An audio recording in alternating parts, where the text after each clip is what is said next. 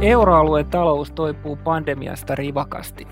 EKPn uusien ennusteiden mukaan BKT lähestyy jo vuonna 2023 koronaa edeltänyttä kasvuuraa. Ripeä elpyminen ja voimistunut inflaatio ovat käynnistäneet rahapolitiikassa tarkkuutta vaativan nuoralla tanssin. Tarvitaanko elvytystä vielä ja kuinka pitkään? Tämänkertaisessa Huomisen talouspodcastissa puhutaan euroalueen rahapolitiikasta, joka on monella tapaa hyvin ajankohtainen teema. Ei vähiten siksi, että kesällä EKP päivitti pitkästä aikaa omaa strategiaansa. Mitä strategiapäivitys käytännössä tarkoittaa ja mihin sillä pyritään? Siitä keskustellaan ihan kohta. Aloitetaan kuitenkin vielä ajankohtaisemmalla teemalla, eli EKPn syyskuisen kokouksen Annilla. Minä olen kuntarahoituksen pääekonomisti Timo Vesala ja mukana keskustelemassa on Suomen Pankin rahapolitiikka- ja tutkimusosaston päällikkö Juha Kilponen. Tervetuloa podcastiin Juha. Kiitos Timo, mukava olla täällä puhumassa rahapolitiikasta ja keskustelemassa sinun kanssa. Hyvä. Niin Juha, EKP julkaisi syyskuun kokouksen, yhteydessä uudet ennusteensa euroalueen makrotalouden näkymistä. Tuo ennustehorisonttihan ulottuu edelleen sinne vuoden 2023 loppuun. Mitkä sun mielestä oli niitä keskeisiä huomioita tässä uudessa ennusteessa, josta verrataan sinne edelliseen kesäkuun makroennusteeseen? Kyllä niin kuin yksi keskeinen huomio on se, että ennustetta tosiaan revisioitiin ylöspäin suhteessa kesäkuuhun ja sen ennusteen niin kuin PKT, bruttokansantuoteuran osalta, niin nyt odotetaan, että pandemia edeltävä tuotannon taso saavutetaan jo tämän vuoden aikana. Eli aika selkeästi aikaisemmin kuin silloin kesäkuussa. Ja talouden odotetaan tosiaan palaavan niin kuin pandemia edeltävälle kasvuuralle.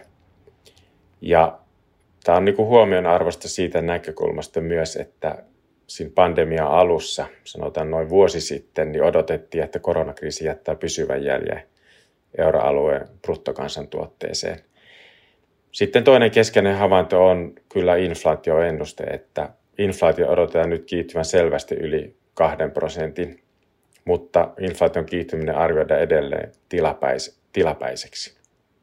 Nämä kaksi keskeistä huomiota. Joo, kyllä. Hyvin, hyvin samoja huomioita, mitä itsekin siitä tein ja mikä ehkä itseäni siinä hiukan jopa niin kuin sillä tavalla yllätti just tämä PKT-ennuste, että se oli niin myönteinen, että kun tässähän on myöskin – kesän aikana tullut tavallaan vähän negatiivistakin informaatiota maailman, maailman taloudesta, että pandemian tilannekuva on ehkä hiukan muuttunut näiden delta-variantien ja muiden virusmuunnosten vuoksi. Ja ehkä epävarmuus USA ja Kiinan osalta on pikkusen, pikkusen lisääntynyt, mutta, mutta tämä ei kuitenkaan sitten näkynyt varsinaisesti tässä EKPn ennusteessa, että, että pikemminkin tosiaan äh, näkymä edelleen oli, oli vahvistunut. Et siinä, siinä oli, oli ainakin itseni näkökulmasta niin kuin pieni yllätys. Mutta puhutaan sitten inflaatiostakin kohta, mutta, mutta tietysti nyt tämä linkki sitten ää, äh, rahapolitiikkaan, äh, että et kun tosiaan tämä pandemiasta toipuminen näyttää näinkin rivakalta ja, ja, ja uusien ennusteiden mukaan, niin kuin totesit, niin lähestytään jo, jo sitä uraa, missä oltiin ennen, ennen pandemiaa, että jos verrataan niihin ennusteisiin, mitä EKP tuotti ennen pandemiaa, niin lähestytään jo kovaa kyytiä sitä uraa, niin mitä tämä mielestäsi kertoo sitten niin kuin elvytyspolitiikan näkymistä, että nythän viime kokouksessa linjattiin, että tämän PEP-ohjelman puitteissa tapahtuvaa arvopaperien nettoostoja voidaan alkaa hieman hidastaa. Kertooko tämä, että valtioiden velkaan velkaantumistarpeiden vähentyessä sama elvytysteho saavutetaan pienemmillä arvopaperiostoilla vai onko, voidaanko sanoa, että tämä elvytyksen asteittainen vähentäminen on jo alkanut? Ja, ja miten pitkään sun mielestä ylipäänsä voidaan odottaa, että elvytystä vielä tarvitaan? Tota, mä ehkä lähden tuosta liikkeelle siitä, että äm, tällä hetkellä voi sanoa, että euroalueen taloudet ja oikeastaan hyvin suuri osa globaalin talouden maista niin tarvitsee niin kuin edelleen talouspolitiikan tukea. Ja se tietenkin liittyy siihen, että, että meillä on edelleen delta-variantti ja pandemia ei, ei tässä mielessä ole ohi.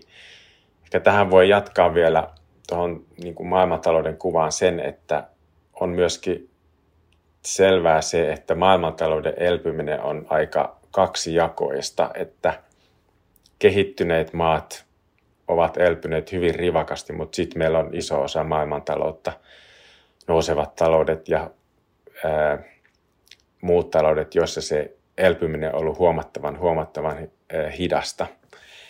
Ää, mitä tulee tähän niin kuin, talouspolitiikan viritykseen niin kuin kriisin aikana ja sen jälkeen, niin tässä on niin kuin hyvä ehkä muistaa se, että näistä menneistä kriisistä on opittu ainakin se, että niin kuin tällaisten suurten häiriöiden, kuten tämä pandemia, realisoituessa, niin talouspolitiikan tulee reagoida nopeasti ja, ja voimakkaasti, ja sitten elvytystä ei ole syytä lopettaa liian aikaisin. Eli taloudet tarvitsee edelleen elvytystä, vaikka se talouksien toipuminen on ollutkin nopeampaa kuin mitä arvioitiin vielä vuosi sitten.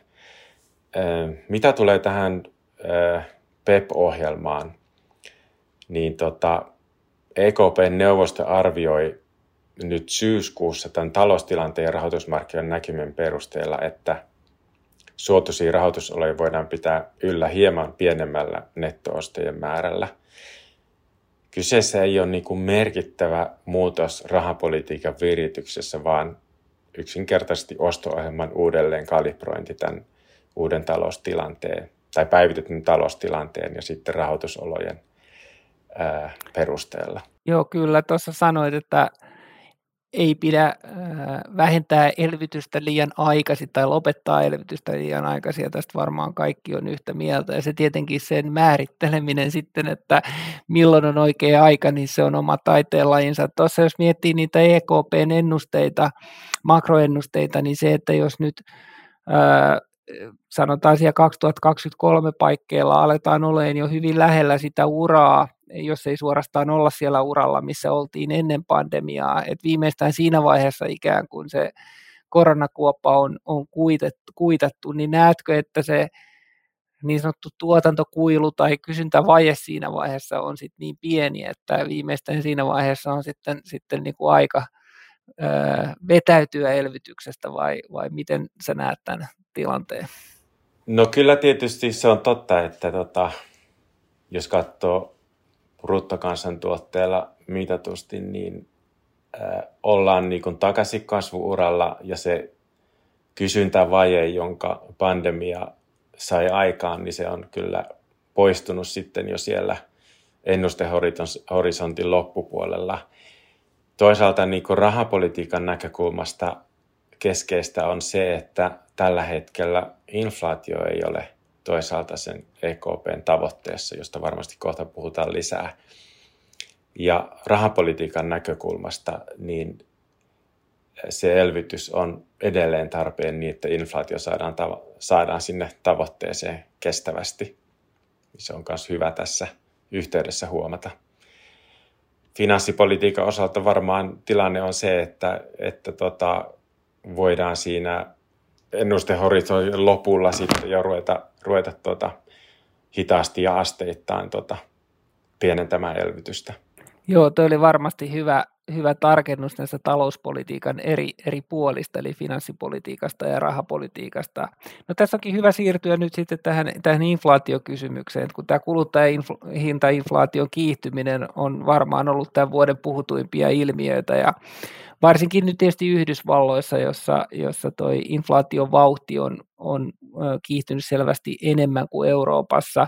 Tosin onhan euroalueellakin kuluttajahinnat nyt nousu nopeinta vauhtia kymmeneen vuoteen, ja sitten jos katsoo näitä EKPn inflaatioennusteita, niin, niin EKP arvioi yhdenmukaistetun kuluttajahintaindeksin nousevan tänä vuonna 2,2 prosenttia, mutta sitten toisaalta laskevan ensi vuonna sitten jo sinne 1,7 prosenttiin, joka on, on sitten taas jo alle sen, sen tota, ää, tavoitetason, niin miten sä arvioisit tätä inflaationäkymää, et, e, ja, ja jotenkin myöskin siitä näkökulmasta, että kun tähän liittyy inflaation epävarmuutta, että onko tämä tämmöinen väliaikainen sykäys vai, vai pysyvämpi ilmiö, niin minkälaisia indikaatioita, indikaattoreita nyt pitäisi erityisesti seurata, että onko se inflaatio kenties laajenemassa ja, ja muuttumassa pysyvämmäksi? Joo, erittäin hyvä, mutta vaikea, vaikea kysymys. Ehkä, ehkä tota, tämmöinen peruskuva siihen on, on tietenkin se, että, että tämä talouden elpyminen on ollut nopeampaa kuin mitä, mitä odotettiin ja siihen liittyy myös se, että inflaatio on, on voimistunut ja voi sanoa niin kuin merkittävä, merkittävästi. Ja kyllä sen taustalla on nämä kaksi niin kuin fundamenttitekijää, toisaalta kysynnän nopea elpyminen, säästöjen osittainen purkautuminen yksityisellä sektorilla, ää, finanssipolitiikan tuki, mutta sitten myöskin tarjonnan pullonkaulat, jotka on nostaneet näitä hintapaineita ää, maailmanlaajuisesti. Ja näiden niin kuin, vielä sitten näiden fundamenttien lisäksi niin näitä inflaatiolukuja nostaa niin sanottu pohjavaikutus. Eli yksinkertaisten niin kuin se, että kun inflaatio oli matala vuosi sitten tässä samassa ajankohdassa, niin vuosi-inflaatio näyttäytyy nyt korkeana. Kysyit tuosta, että mitä kannattaa tällä hetkellä niin kun seurata, niin kyllä tällä hetkellä on niin kuin syytä seurata tietysti sitä talouden niin yleiskuvaa, mutta sitten globaalimmin niin energiahinnan ja raaka-aineiden hinnan nousuu. Mutta myöskin sanoisin, että näiden nousevien talouksien niin pandemiatilannetta, että mitä pidempään pandemiatilanne pysyy vaikeana nousevissa talouksissa, niin ehkä voi todeta niin, että sitä todennäköisempää on, että nuo tuotantorajoitteet ei poistukaan keskuudesta nopeasti, joka voi sitten näkyä siinä, että inflaatio pysyy korkealla pidempään. Ja kysyntäpuolelta, jos tarkastelee, niin kyllä erityisesti niin kuin kotitalouksien säästämisasteen kehitys ja fiskaalisen elvytyksen jatkuminen on siellä, siellä keske, keskeisessä asemassa.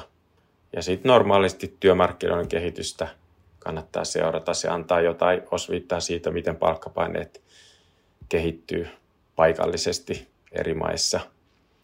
Ja ehkä viimeiseksi vielä voi todeta sen, että markkinoiden niin kuin pidemmän aikavälin inflaatio-odotukset, niitä on hyvä seurata, että ne on aika hyvä kuumemittari rahapolitiikalle ja ne auttaa myöskin inflaation ennakoinnissa ja ennustamisessa.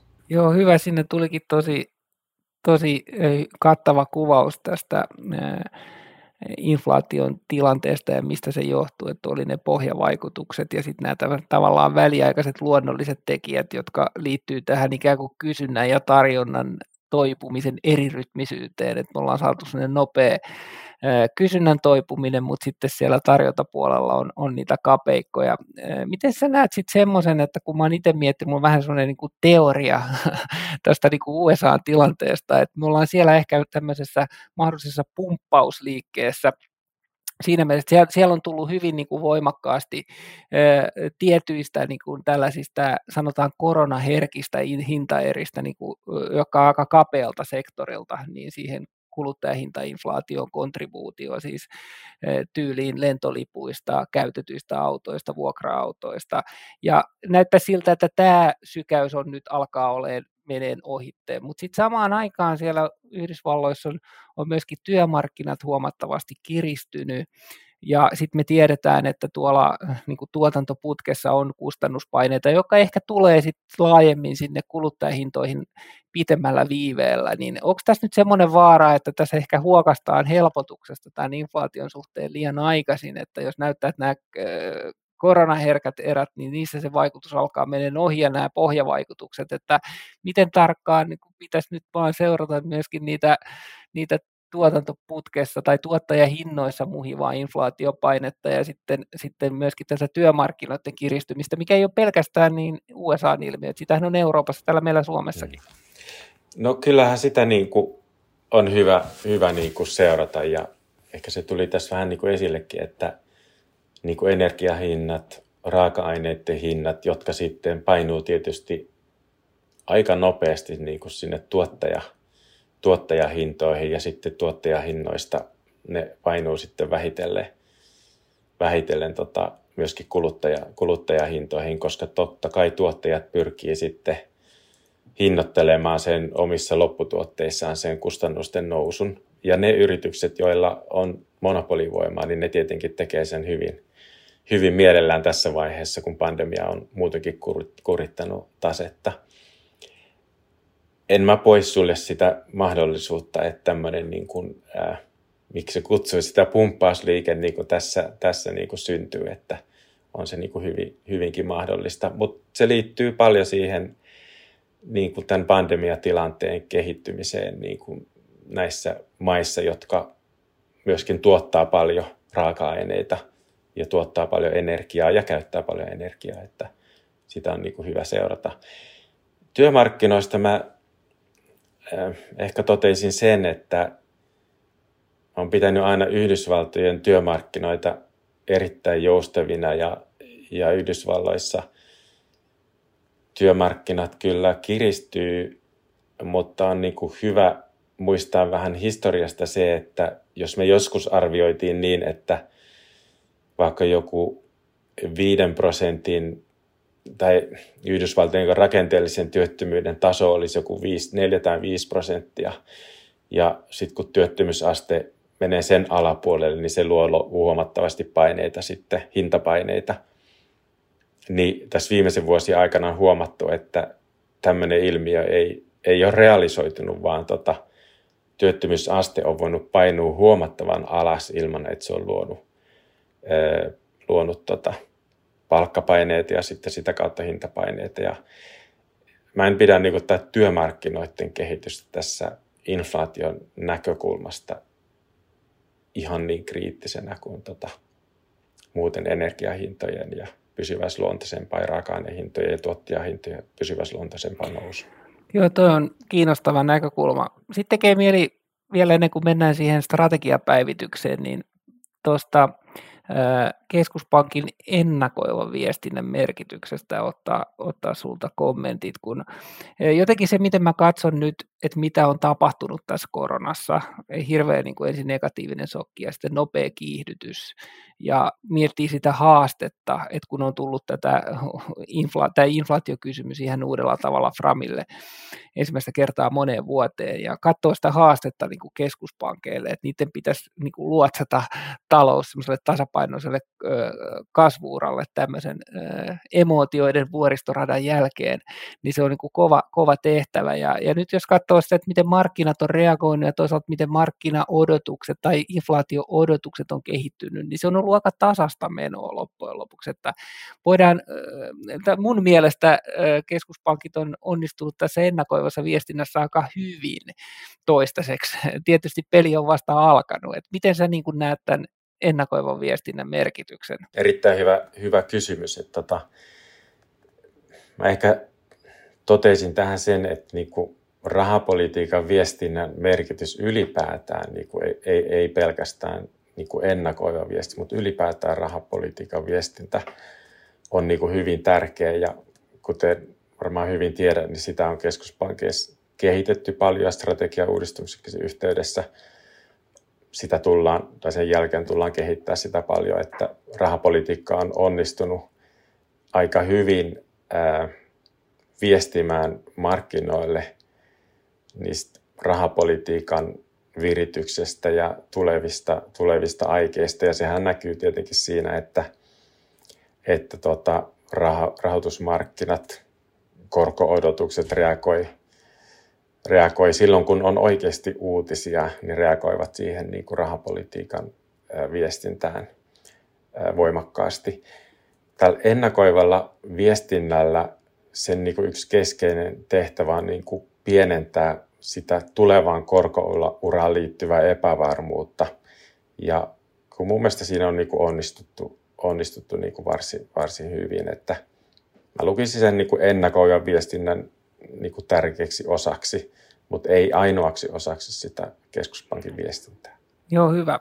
Me mennään nyt siihen, tota, siihen EKPn strategiapäivitykseen. Ja, ja tota, äh, tässä oli kyseessä ensimmäinen strategiapäivitys sitten vuoden 2003 ja heinäkuussahan tämä julkaistiin ja aika varmaan moni suomalainen oli silloin lomalla, että saattoi mennä vähän, vähän ohikin se, se, se EKPn päivitys ja sehän koostui kolmesta ikään kuin pääelementistä, että ensinnäkin siellä on uusi inflaatiotavoite, sitten toisekseen julkistettiin hienosäätöjä tähän hintakehityksen mittaamiseen – Ja sitten kolmantena oli, oli tämä ilmastonmuutoksen entistä parempi huomioiminen, paitsi talouden mallinnuksessa, niin myöskin ihan konkreettisesti rahapolitiikkatoimissa. Et jos nyt aloitetaan sitä uudesta inflaatiotavoitteesta, niin miten tämä EKPn inflaatiotavoite on nyt muuttunut ja miksi nämä muutokset oli tarpeen tehdä? Kiitos tästä. Tota, nyt tulee pitkä vastaus, pahoittelut jo etu, etukäteen, että, tota, mutta tämä kysymys on niinku todella tärkeä. Mä haluan mennä pikkasen, pikkasen tähän niinku historiaan. Et, et tosiaankin niin merkittävin muutos strategiauudistuksessa oli niinku euroalueen inflaatiotavoitteen tai ehkä vähän tarkemmin sanottuna niin hintavakauden määritelmän päivittäminen. Et kun EKP aloitti silloin 1900 1999 niin hintavakaus määriteltiin sillä alle 2 prosentin hintojen nousuna. Ja silloin 2003 strategiauudistuksessa sitä täydennettiin inflaatiotavoitteella alle 2 prosenttia, mutta lähelle sitä. Tämän 2003 niin strategiauudistuksen tavoitteena oli riittävän puskurin luominen deflaatiota, eli pitkäaikaista hintojen alenemista vastaan. Ja silloin 2003 niin sitä hintavakauden määritelmää niin voitiin niin kuin perustella hyvin niin kuin rahaliiton perustamisen olossa, jossa rahapolitiikan keskeinen huoli oli inflaation liiallinen kiihtyminen. Ja EKP, uusi instituutio, niin sen täytyy osoittaa uskottavuutta tämän hintavakauden turvaamisessa. Tämä kaksiosainen hintavakauden määritelmä on kuitenkin osoittautunut ongelmalliseksi ja vaikeaselkoiseksi että toisaalta se niin kuin käytännössä salli inflaatio hidastuvan tilapäisesti jopa lähelle nollaa, mutta toisaalta sen nähtiin niin kuin asettavan inflaatiolle katon tähän kahteen prosenttiin. Ja tämä kahden prosentin inflaatiokatto niin kuin näissä oloissa ja erityisesti rahoituskriisin jälkeen, kun inflaatiopaineet on ollut alhaisia ja rahapolitiikan liikku, liikkumavara elvyttävämpään suuntaan pieni, niin se on voinut alentaa omalta osaltaan inflaatio-odotuksia sitä kautta inflaatio. Eli se on toiminut huonommin näissä äh, uusissa äh, oloissa. Niin tämän, tästä näkökulmasta niin tätä uutta inflaatiotavoitetta haluttiin yksinkertaistaa ja tehdä tavoitteesta myöskin symmetrinen. Ja siksi tässä uudessa määritelmässä niin EKP-neuvosto katsoo, että hintavakautta pidetään parhaiten yllä pyrkimällä 2 prosentin inflaatiovauhtiin keskipitkällä aikavälillä. Ja EKPn neuvosto painotti myös, että tavoite on symmetrinen, eli inflaation poikkeamme ylös ja alaspäin pidetään yhtä haitallisina. Joo, eli tulkitseko oikein, että tässä on ollut huolenaiheena, että se vanha tavoite on ikään kuin luonut sen, sen katon inflaatiolla, tai että kahdesta, kaksi prosenttia olisi eräänlainen niin, niin, niin katto, ja se on sitten vaikuttanut madaltavasti niin tulevaisuuden inflaatio-odotuksia. Nyt kun tämä symmetrisyys tuodaan tähän, niin, niin sillä pyritään vaikuttaa siihen, että ne pitkän aikavälin tai keskipitkän aikavälin inflaatio-odotukset sitten, tai niillä olisi tilaa nousta, ja, ja sitä kautta saadaan se, se niin kuin tavallaan deflaatioriski tai disinflaatioriski pienennettyä. Onko niin, että että et, et tämä on nyt niinku se pääasiallinen uudistus, että pyritään vaikuttamaan inflaatio-odotusten kautta siihen, että päästään inflaatiotavoitteeseen, vai, vai pitäisikö meidän odottaa, että EKP tulee ulos myöskin jotenkin täysin uudenlaisten rahapolitiikkatoimien kanssa, jotka sitten tukee tätä, tätä tota, uuden inflaatiotavoitteen saavuttamista? Kyllä se tuossa niin kuin, äh, tulkitsit sitä sillä tavalla ihan oikein, että kun strategia-arvioon lähdettiin, niin tämä niin kuin toimintaympäristön muutoksen yksi elementti oli se, että nähtiin, että inflaatio-odotukset on painunut sen tavoitteen alapuolelle ja ne ei ole ankkuroitunut yhtä, yhtä voimakkaasti siihen inflaatiotavoitteeseen ja sen takia oli tarpeellista selventää, yksinkertaistaa ja tehdä siitä tavoitteesta selkeästi symmetrinen. Et me Suomen Pankissa on tehty siitä aika paljon niin kuin tutkimusta siitä niin kuin vanhan strategian mukaisesta äm, rahapolitiikasta. Me todettiin siinä tutkimuksessa, että tämä inflaatiokatto tai vähän niin kuin epäsymmetrinen inflaatiotavoitteen määrittely johti siihen, että tosiasiallisesti EKP-neuvosto on tavoitellut inflaatio, joka on ollut tuolla 1,6-1,8 prosentin välimaastossa. Ja silloinhan tämä tarkoittaa, että tosiasiallisesti tämä inflaatiotavoitteen ja hintavakauden määritelmän muutos tarkoittaa sitä, että EKP on nostanut inflaatiotavoitetta muutamalla prosenttiyksikön kymmenyksellä. Ja se varmasti ankkuroi inflaatio-odotukset sitten myöskin paremmin siihen tavoitteeseen. Joo, kyllä. Sitten yksi ehkä semmoinen, tota noin, niin, mikä itseni jäi hiukan vaivaan, kun kuuntelin sitä EKPn tiedotustilaisuutta silloin heinäkuussa, oli se, että kun se muistaakseni lehdistötilaisuudessa joku toimittaja yleisöstä kysyi, että no miten tämä vertautuu tähän Fedin keskimääräisen inflaation tavoitteeseen, tähän niin sanottuun AIT. Ja mun ajatus oli, kun mä luin nämä EKPn tiedotteet, että tämä on niin kuin de facto hyvin sama, samantyyppinen. Mutta sitten Lagarde muistaakseni vastasi jotenkin sillä, että no joo, että näyttää samalta, mutta tämä on kuitenkin eri. niin tota, mikä, mikä tässä on niin oikea tulkinta sun mielestä, että et, et, et, et miten tämä vertautuu tähän Fedin suhteellisen tuoreeseen uuteen tavoitteeseen? No joo, en tiedä annaks mä oikein tulkintaa siitä, mutta mä, tämä on niin tosi hyvä ja sille oikeasti mielenkiintoinen, mielenkiintoinen kysymys, että mun mielestä tässä on hyvä lähteä ehkä vähän niin perusteesta myöskin vähän liikkeelle, kun miettii tätä vastausta, että jos ajattelee EKPn ja Fedin niin kuin strategia-arvion lähtökohtia, niin molemmat arviot lähti niin kuin liikkeelle rahapaliikan toimintaympäristön muutoksista ja haasteet on hyvin samanlaiset. Siellä on reaalisen tasapainokoron lasku, talouden painun, painuminen niin kuin efektiivisen nollakorkorajalle useammin kuin aiemmin, rahapolitiikan tehon mahdollinen heikentyminen inflaatio- ja kasvun välisen riippuvuuden heikennettyä. Ja sitten myöskin, kuten äsken puhuttiin, niin tämä inflaatio-odotusten lasku. Ja Fed keskittyi niin strategiauudistuksessa niin rahapolitiikan reaktiofunktio erityisesti ja tutki, että niin kuin myöskin EKP, että miten erilaisten rahapolitiikan reaktiofunktiot eli strategiat toimii oloissa, jotta niitä rajoittaa erityisesti nollakorkoraja. Ja siinä yhteydessä tutkivat paljon näitä make-up-strategian toimivuutta, niin kuin muuten myös EKP. Ja näissä make-up-strategioissa niin kuin tavoitteena on se, että rahapolitiikka tulisi kytkeä enemmän tai vähemmän voimakkaasti menneeseen toteutuneeseen inflaatiokehitykseen. Eli jos inflaatio on pitkään ollut tavoitteen alapuolella, niin rahapolitiikka voi sallia inflaatio ylittävän tavoitteen. Eli pitkäaikaisesti alhaista inflaatio kompensoidaan tavoitteen nopeammalla inflaatiolla – ja näin siihen inflaatiotavoitteeseen pyritään keskimäärin.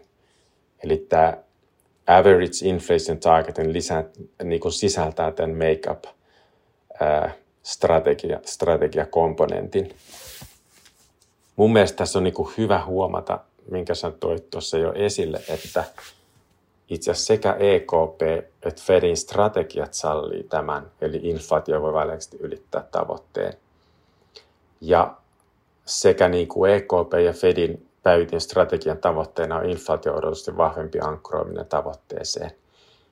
Niin tässä mielessä erot on kyllä niin kuin pienempiä ja vähemmän dramaattisia kuin mitä ehkä usein niin kuin kuvitellaan ja jotkut kommentaattorit nostaa sitä esille. Mun mielestä on myöskin hyvä huomata, että molemmat tavoittelee 2 prosentin inflaatiota keskipitkällä aika, aikavälillä – mutta eivät niin kuin hinnalla millä hyvänsä ja talouden häiriöstä riippumatta. Ja molemmat on sitoutunut voimallisiin toimiin inflaatiouhatessa jäädä niin kuin pitkäaikaisesti alle tavoitteen. Niin kyllä nämä sitten kuitenkin tosiasiallisesti on hyvin samanlaisia strategioita. Joo, tuohon ehkä kun nyt tuosta Fedistä puhuttiin, niin Fed, Fedillähän on myöskin tämä niin kuin inflaatiotavoitteen lisäksi eksplisiittisemmin tämä, tämä tota, täystyöllisyyden edistämisen tavoite. Ja nyt eikö se ollut niin, että myöskin tämä EKP tässä strategiapäivityksessä niin, niin mainittiin, että että et EKPkin voi edistää muita tavoitteita ehdolla, että se inflaatiotavoite niin kuin edistyy sen mukaisesti, mitä halutaan. Eli se on niin kuin ensisijasta se hintavakaustavoite, mutta että sitten jos on aika ja energiaa ja mahdollisuuksia, niin sitten voidaan edistää muutakin. Niin mitä tämä käytännössä sun mielestä niin kuin tarkoittaa, että voiko tästä niin kuin tehdä jotain johtopäätöksiä esimerkiksi siitä, että, että voiko tämä antaa enemmän liikkumavaraa esimerkiksi nyt sitten tämmöiseen koordinaatioon suhteessa finanssipolitiikkaan. Että tämmöistä niin kuin pystytään paremmin miettimään tätä niin sanottua poliisimiksiä, että mikä, mikä on niin kuin se talouspolitiikan kokonaisviritys. Niin, että on strategiauudistuksen niin lähtökohtahan oli se, että, että perussopimukseen ja niin kuin siihen mandaattiin, joka siellä perussopimuksessa on määritelty, niin siihen ei, siihen ei kajota. Eli EKPlle edelleen hintavakaus on se keskeinen, keskeinen tavoite. Ja EKPllä on aina ollut, ollut tota mahdollisuus ja se on aina valmis tukemaan muita EU-talouspolitiikan tavoitteita hintavakautta vaarantamatta. Eli siihen ei ole tullut niin muutosta.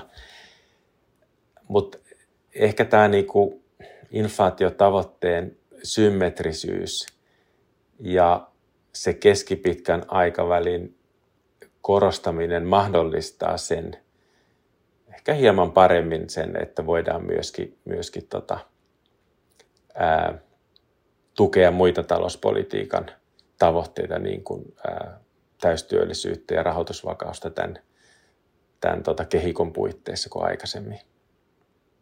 Mutta perusteisiin ei ole tullut muutosta. Joo, tämä oli, oli varmasti hyvä, hyvä tarkennus. Okei, mutta mennään nyt siihen toiseen ö, muutoskomponenttiin, joka oli siinä strategiapäivityksessä, eli, eli ö, tämä yhdenmukaistettu hintaindeksi, jolla EKP siis mittaa kuluttajahintojen kehitystä, niin nyt sitten ilmoitettiin, että tähän niin sanottuun HICP-indeksiin haluttaisiin sisällyttää myöskin omistusasujien, omistusasujien asumiskustannuksia, niin mitä kustannuseriä tällaisiin asumiskustannuksiin käytännössä lasketaan?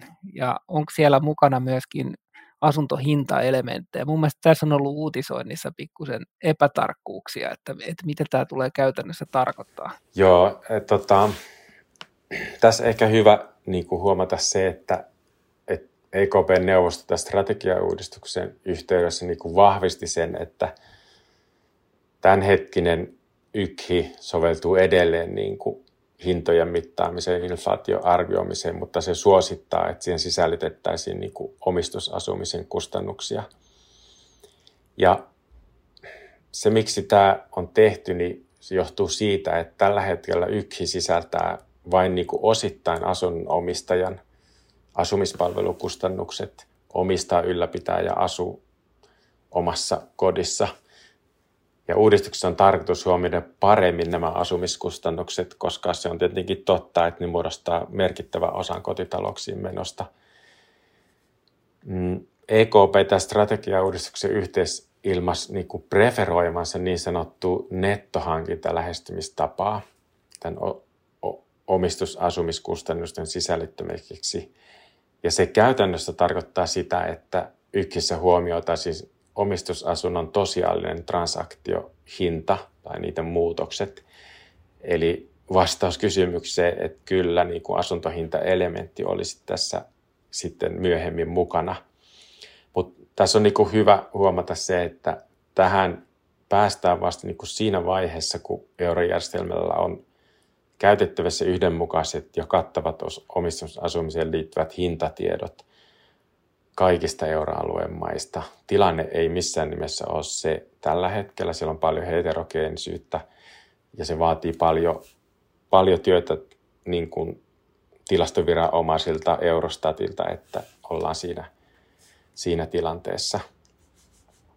Voisin ehkä lisätä vielä tähän semmoisen, että, tämä on niin kuin omalla tavallaan aika haasteellinen asia, koska asunnon hankintahan on samalla sijoitus, se on investointi ja asuntohinnat käyttäytyy niin kuin muutkin asettihinnat. Eli asuntohintien sisällyttäminen kulutuksen hintaa mittava indeksi ei ole ongelmatonta. Ja tämän vuoksi tässä joudutaan tekemään ja tullaan tekemään vielä paljon niin metodologista työtä, että löydetään semmoinen hyvä, hyvä tota tapa sisällyttää sitten nämä asuntohinnat kuluttajahintaindeksiin. Joo, tuo oli hyvä mielenkiintoinen näkökulma, mutta tämä oli oikeastaan syy, miksi kysyin tätä, että, että miten ne asuntohintaelementit sitten otetaan mukaan. No, mennään sitten siihen, siihen kolmanteen päivityskohtaan, eli tähän ilmastonmuutoksen torjuntaan. Millä eri tavoin tämä nyt sitten vaikuttaa EKPn toimintaan ja analyyseihin sekä sitten niihin itse rahapolitiikkatoimiin tai operaatioihin? Tässä niin strategia-arvion yhteydessä niin EKPn neuvosto julkaisi tämmöisen niin kuin toimintasuunnitelman tässä vaiheessa. Ja nämä niin kuin asiat konkretisoituu sitten tietenkin ajan, ajan mittaan, että keskeisesti ää, siinä sanottiin, että nämä ilmastotekijät otetaan niin kuin kattavasti huomioon rahapoliittisissa arvioissa. Ja EKP-neuvosto on niin kuin valmis muuttaa rahapolitiikan ohjausjärjestelmän niin, että tämä ilmastonmuutos huomioidaan esimerkiksi tiedonantovelvoitteissa, vastapuolien osalta, riskiarvioissa ja yrityssektorille tehtyissä velkapaperiostoissa ja sitten erilaisissa niin kuin vakuuskäytännöissä. Ja näitä täytyy sitten ajan mittaan, kun sitä työtä tehdään, niin konkretisoida, että mitä se, mitä se tarkoittaa.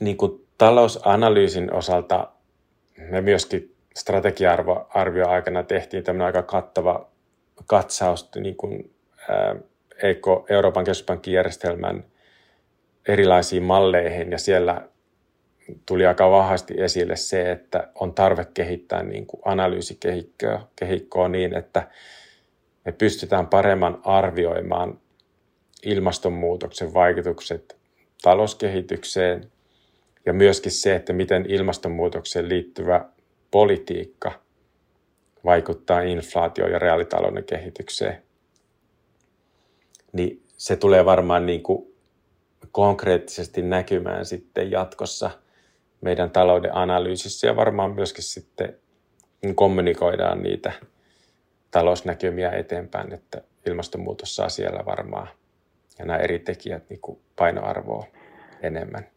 Hyvä, selvä. Tuo oli hyvin niin kuin valaiseva puheenvuoro ja kuvaus tästä.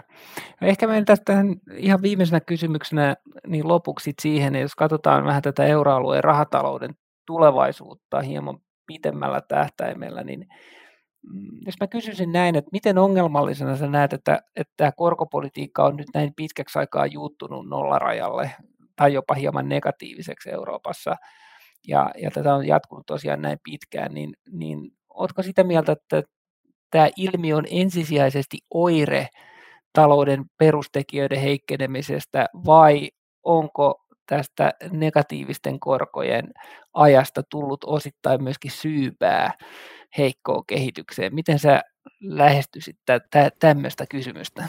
Hyvä kysymys. Tota, kyllä niin korkotasan alentuminen niin kuin on ensisijaisesti ää, rakenteellista syistä johtuvaa, eli rahapolitiikasta riippumatonta.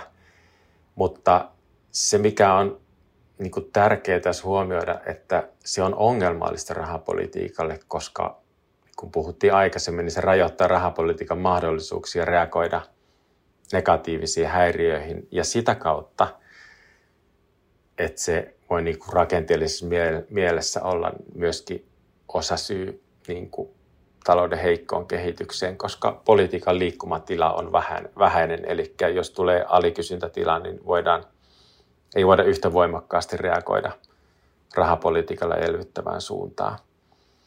Mutta sitten ehkä semmoinen toinen iso kysymys tässä on, että kun on esitti myöskin arvioita niin siitä, että alhainen korkotaso ruokkii esimerkiksi tuottamattomien yritysten hengissä pysymistä ja sitä kautta – niin kuin rahapolitiikan ylläpitämistä alhaisista korosta olisi tämmöinen joku kausaalisuussuhde alhaisen tuottavuuteen ja sitten alhaiseen tasapainokorkoon.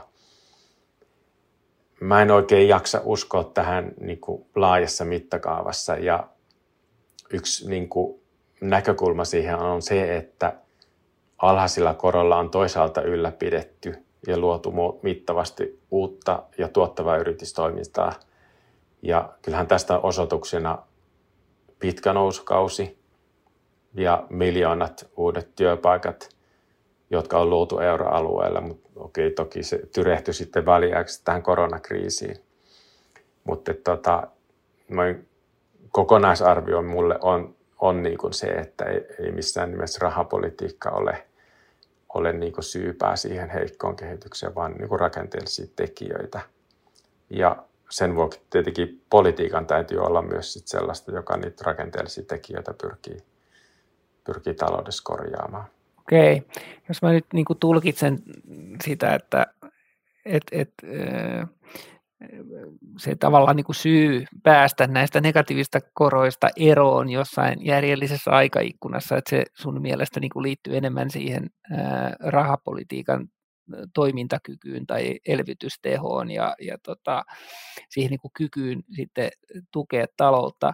No miten nyt, te, kun me itse on ehkä nyt aika paljon optimistisempi kuin kymmenen vuotta sitten finanssikriisin jälkeen, ja varmaan aika monet muutkin on optimistisempi, että kun tätä kriisiä on hoidettu täysin eri tavalla. Et miten sä näet, että miten hyvät eväät Euroopassa nyt on päästä semmoiseen pikkusen vahvempaan nimelliskasvuun käsiksi, kun tässä on sekä finanssipolitiikalla että rahapolitiikalla voimakkaasti elvytetty niin, että sitten sen seurauksena myöskin näistä nollakoroista tai negatiivista koroista päästäisiin sitten pikkuhiljaa jossain vaiheessa irti. Joo, kyllä niin kuin sen voi todeta, että hyvin niin kuin elvyttävä raha- ja finanssipolitiikka kriisin aikana on varmistanut oikeastaan sen, että talouden kasvupotentiaali on hyvässä kunnossa tämän kriisin jälkeen. Ja tietenkin se näkyy siinä, että niin kuin laajamittaisilta – konkursseilta ja korkealta työttömyydeltä on, on vältytty. Okei, palvelusektori on kärsinyt kovasti ja siellä työpaikkoja on tuhoutunut merkittävästi. Mutta niin tämä jatkon kannalta on niin olennaista se, että niin tämä rahapolitiikan luoma liikkumavara finanssipolitiikalla saadaan hyödynnettyä niin jatkossa parhaiten. Että sitten myöskin jatkossa näkymä on se, että aletaan kerätä puskureita finanssipolitiikan puolelle maltillistetaan sitten maltillistetaan velanottoa jatkossa. Tästä vähän puhuttiin tuossa alussa. Et, niin kuin valtioiden velkaantuminen on ollut niin kuin perusteltu tässä kriisiaikana, mutta ryyppy ei saa siinä jäädä missään nimessä niin kuin päälle. Ja tämä niin kuin keskipitkällä ja pitkällä aikavälillä se talouksien elpyminen hoituu parhaiten ja toteutuu parhaiten sillä, että rahapolitiikka pitää huolta hintavakaudesta ja julkinen talous tietenkin pitää huolta valtion talouden vakaudesta. Ja tämä on niin se keskeinen, keskeiset kaksi niin premissiä sille, että päästään takaisin kestävään ja tasapainoiseen kasvuun euroalueella. Minusta tuntuu, että näihin erittäin viisaisiin sanoihin onkin hyvä päättää tämä podcast-keskustelu. Kiitokset Juha erittäin mielenkiintoisesta ja ajankohtaisesta rahapolitiikkakeskustelusta. Kiitos Timo sinulle. Syksyn aikana huomisen talouspodcast ilmestyy vuoroviikoin joka toisen viikon tiistaina. Podcastia voit kuunnella Spotifyssa, Akastissa, SoundCloudissa sekä Googlen ja Applen omissa podcastit-sovelluksissa. Me palaamme taas parin viikon päästä linjoille silloin pohditaan, kuinka valmiita kunnat ovat viemään sote-uudistuksen piirtopöydältä käytäntöön. Laittakaa podcast seurantaan, niin kuulette jakson ensimmäisten joukossa. Kiitos ja kuulemiin.